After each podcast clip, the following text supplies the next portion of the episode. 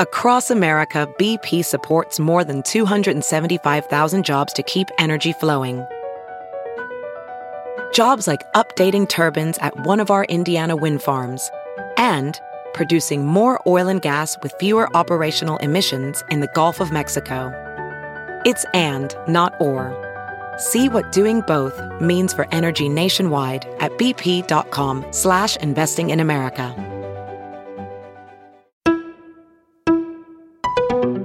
Good afternoon, Mayor Julie here. I wanted to come live to give you the latest coronavirus update. This is Bryan Polcyn. I'm calling from Fox six News. I don't know who you are, but I know it looks like your caller I D showed up when you called the station with a tip. Okay, yeah, you called about uh, a guard at the prison having uh, coronavirus? On Thursday, March thirteenth, twenty twenty, city leadership was made aware of a confirmed coronavirus case of a staff member at Waupun Correctional Institution.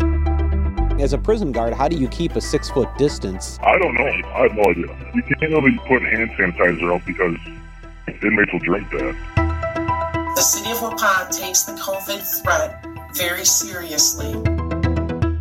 COVID nineteen breaks into prison. The first positive test for the novel coronavirus has been confirmed inside a Wisconsin correctional institution. But it's not an inmate or even a prison guard who's sick. From the Fox six studios, this is a special edition of Open Record.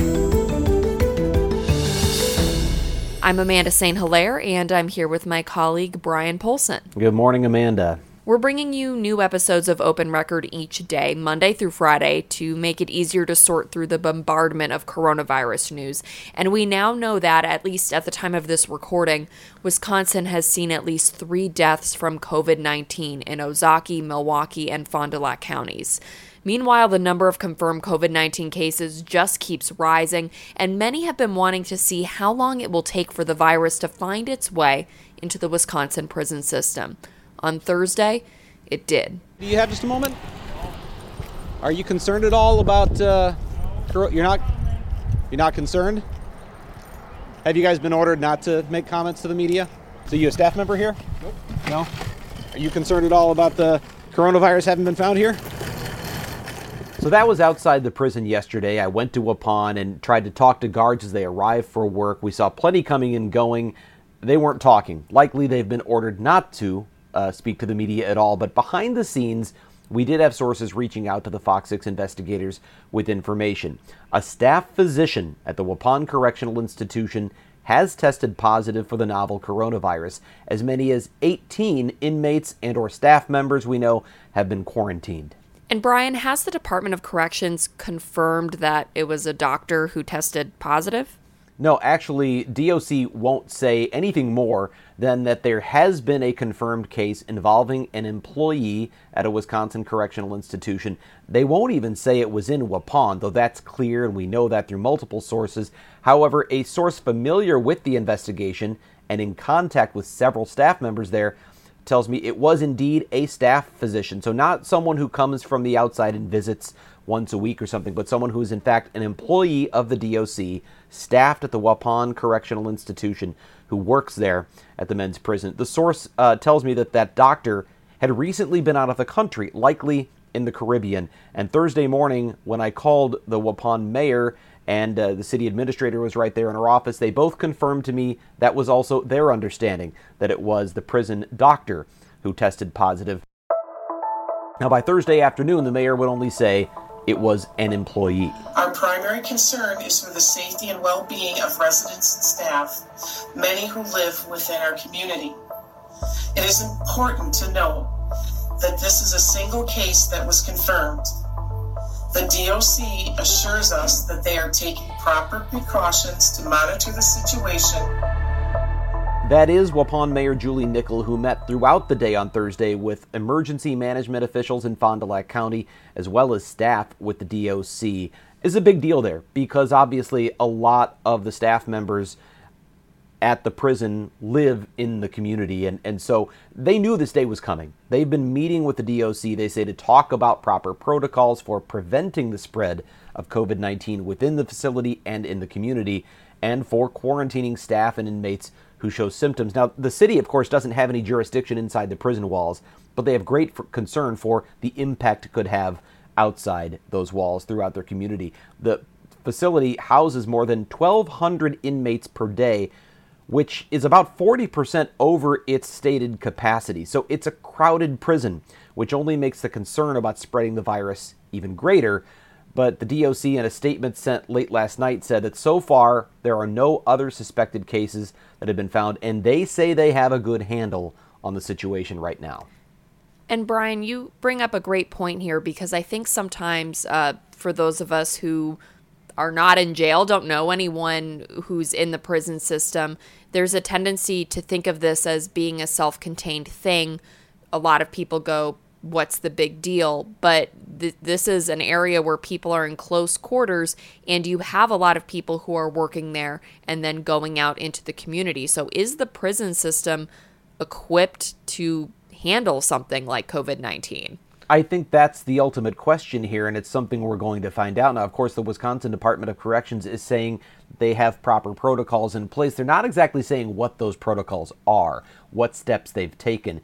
Uh, the prison warden there in, in Waupun sent a message out to staff members. That's sort of how the news broke on this. Sent that out, uh, I believe, either Monday, uh, I'm sorry, not Monday night, Wednesday night or early Thursday morning. Uh, but that memo to staff said that they were Uh, engaged or beginning a deep cleaning of the facility. And again, I don't know what exactly that entails, but I did speak to a prison employee who uh, uh, asked that he, he not be identified. He, in fact, asked that we alter the sound of his voice um, because, he, of course, he still works there. His job is on the line. But uh, in a phone call with me, he said he's seen no indication that there's been any sort of particular deep cleaning of the facility up until now. And I asked, you know, are, is there hand sanitizer? And he said, well, you you can't do that in a prison. You can't only put hand sanitizer out because inmates will drink that. So you think about that. Uh, prisoners are there for breaking the law, and, and many of them may well have substance abuse problems. So hand sanitizer has a high alcohol content, something we don't maybe think about in our daily lives. We're all just finding out who has any hand sanitizer left to sell. But you can't just leave it sitting out because of the potential for abuse. At least that's what this employee's telling me, and I haven't had D O C confirm any of that. It makes sense. Uh, he indicates that, as far as he understands, would be would be policy. I have asked the Department of Corrections if that is in fact the policy. They've not responded to that specific question at this point. Um, they do encourage hand washing, of course, and there's soap in the facility. Um, but the question is, what are they doing? What what do they do before now? And now what are they doing once you know that this virus has made it inside the prison walls to keep it from spreading? Because as you said, Amanda, this is a self-contained facility. You can't just send the inmates home. And for that matter, you certainly can't send staff home. They can't work remotely. Well, you say you can't just send the inmates home, but isn't that what the A C L U is recommending? I saw a few press releases go out about that. And, and that's something the A C L U's been talking about even prior to the novel coronavirus issue coming. They've been saying we have overcrowded prisons. We ought to look at certain programs to let people who are, as they term it, nonviolent offenders or people who are close to release. Now that you have the coronavirus issue at play, they're saying, look, we have some older prisoners who've been there for years, who may be close to release or who are particularly vulnerable and don't pose any further risk to the community in their view. They want the Department of Corrections, they want policymakers to look at potentially releasing some of those people to ease the overcrowding situation and maybe make it a little bit easier to practice things like social distancing even within the walls of the prison. That's got to be a very difficult thing to think about. How do you keep everybody six feet apart? How do you tell a prison guard to stay six feet apart from the inmates when they act up? It's it's. I'm not sure. I've never been a prison guard, but I can't imagine it's real easy to practice some of these things we're preaching on the outside inside a crowded prison. Well, like you said in your story, you can't guard a prison from home. So other workplaces have been able to find workarounds in order to practice this. But by nature, this is a hands-on job. Well, and the, the gentleman I talked to, who's an employee there right now, he, he pointed to that point. He said, even if we get to the point, and who knows if we're heading there, of martial law, if we get to the point of, well, California right now telling everyone just stay home, granted there are a lot of exceptions to that, but just stay home, don't go out. you can't tell a prison worker to work from home. They've got to guard the prisoners, so they've got to go there. And, and again, while no one would talk to me yesterday, I'm quite certain those staff members have opinions. Behind the scenes, they're saying things, uh, but it's the kind of job where you just, you're an essential worker. Uh, you keep hearing that term. Who are the essential workers? Well, prison guards are essential workers, and they have to keep going to work no matter the risk. Did you get the sense that people didn't want to talk to you because they were still trying to figure out what to do, or because they just didn't want the information getting out? I don't know that it was either. I think many of the prison workers, you know, they want to keep their jobs. These are, you know, a lot of people right now in various industries are losing their jobs because of all of these shutdowns. Prison work pays pretty well. It's a high-stress job. There's a lot of hours. There's a shortage of workers. Uh, but nonetheless, it's it's a good career, and so I don't think they want to risk their jobs. I think it's it's one of those lines of work where, you know, when there's something newsworthy happening, the expectation is you don't talk to the media. You let that information be channeled through the proper, uh, you know, wardens or communications people. So I think by and large, the the, the no comments I got were people who said, uh, you know, you're right outside the prison walls. My boss is right in there. They're thinking, I don't want them to see me talking to you. I want to keep my job. Sure. I'm talking more about, you know, D O C not answering some of those questions and the, the people in positions of power, because they, they give you some information, but th- there are still a lot more questions we have. There are absolutely a lot of questions. I think uh, D O C was probably involved in an awful lot of meetings yesterday. The spokesperson, well, for one thing, they're in between official spokespeople. Uh, Tristan Cook used to be the spokesperson for the Wisconsin Department of Corrections. He's not there. They don't have an official communications person in that position right now. But uh, the person who did reach out to me last night, Anna Neal, uh, taking on that role right now, um, and and she, when she wrote me, I want to say it was probably after ten p.m. I'd have to check the time of the email, uh, but she said, we've been inundated with requests and emails and things today. She apologized for the late uh, response, but I think they're really trying to determine, number one, what do they do to stop the spread? I think it's probably the number one priority.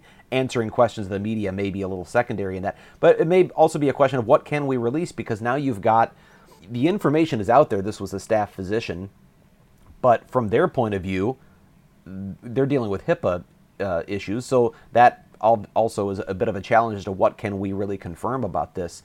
Um, so I think there may be, I, I don't know if it's nefarious. I think it may just be a matter of what really can we say. Um, and, and perhaps caught within all of that is maybe they don't have a great plan. We don't know. We don't know what the plan is. Um, they weren't specific about the steps they're taking, uh, just essentially assuring us that they've got it covered.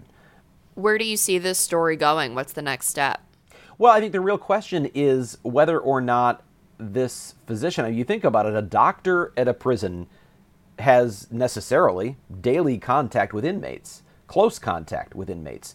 So while they've quarantined... And inmates with underlying so, health issues, which absolutely, we know that's the are, whole reason that's they're the seeing the doctor. Population. That's the whole... It, in general, in prison, you find that to be the case. And then the ones that are seeing the doctor are obviously the ones with some sort of a health issue. Um, it may not be an immune issue, but nonetheless, uh, it's, a, it's an at-risk population. So the question is, has this already been spread to other, whether it was inmates or staff members? And if so, how? What can they do to stop that spread from going any further? Um, you know, how much can they do to keep people six feet apart throughout the prison, um, and and uh, and keep things wiped down and clean? And, and you know, if it's an airborne virus in an enclosed facility, is there really much you can do? So I, I think the real question is going to be, is this an isolated case? Which is what they're saying now, and so far it is. But as we know, these things take time sometimes to reveal themselves. So I think in the coming days or weeks, we're going to find out, did this go any further than the doctor? And if so, how far will it go? It makes me wonder if we will find out, because with testing being so limited now, I'm wondering how easy or difficult it will be for inmates to get tested, and if there's any protocol for that. That's a good question. And so we have a lot of questions uh, for D O C, and, and uh, Anna Neal did say last night, if you have specific questions, follow up. We'll do that. What kind of answers we get, we'll try to let you know. Um, but I think we're going to to have to see just where this goes. I, certainly, as inmates get sick, as they communicate with family members, which may be harder now because visits to the prison have been cut off for more than a week, um, for this very reason. They don't want visitors bringing the virus into the facility. Uh, so I, I'm not sure what kind of, you know, if there's televisits that are available, if there's other ways, certainly letters. I don't know if letters, or if they're allowing inmates to send letters out. I mean, that's another question. Is there any way for inmates to communicate with family? But if they, in fact, get severely ill, what happens? Can they let family members know who will, you know, tell the outside world what's going on inside? I mean, I think there's a lot of questions that remain to be seen, but uh, this is a unique setting uh, in terms of dealing with this virus. It's challenging enough here on the outside, but there are certainly additional challenges inside prison walls. Thank you, Bryan. I'm sure we will be talking about this again in the coming days and weeks as we continue bringing you daily podcast updates. As we cover the COVID nineteen pandemic, if there's a topic you want us to discuss, an issue you think we should investigate, please send us an email at the investigators at fox six now dot com. That's the investigators at fox six now dot com. Thank you to the people who make this podcast possible: producer Pete, Dave Machuda, Suzanne Barthel, and Sarah Smith. Please subscribe to Open Record if you haven't already. You can find it wherever you get your podcasts.